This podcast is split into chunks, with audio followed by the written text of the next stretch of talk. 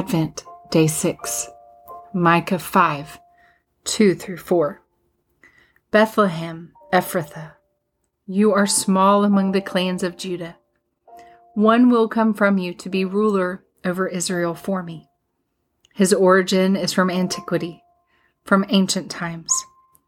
Therefore, Israel will be abandoned until the time when she who is in labor has given birth. Then the rest of the ruler's brothers will return to the people of Israel. He will stand and shepherd them in the strength of the Lord, in the majestic name of the Lord his God. They will live securely, for then his greatness will extend to the ends of the earth. Why did Jesus come into this world? Only the scriptural answer will suffice. The second person of the Trinity has been born because he loves the world. But why did he come this way, as a little baby? Why did he choose to lie in a manger and be cared for by a human mother? With the sweetness of the utter weakness of a newborn babe. He came this way because he came to meet the central need of man.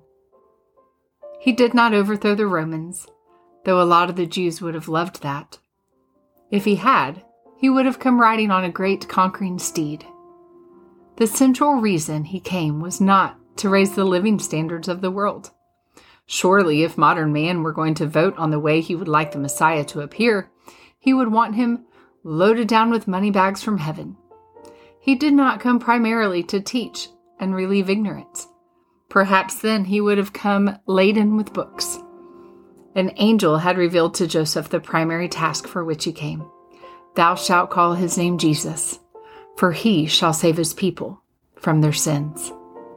Francis Schaeffer. Father, thank you for knowing our greatest need, you. To be saved from our deep, abiding sin and know you personally. You are the best gift. Thank you for sending Jesus to earth to make you known and make the path to you available to us. Jesus was a babe and a king, and he is coming again. Amen.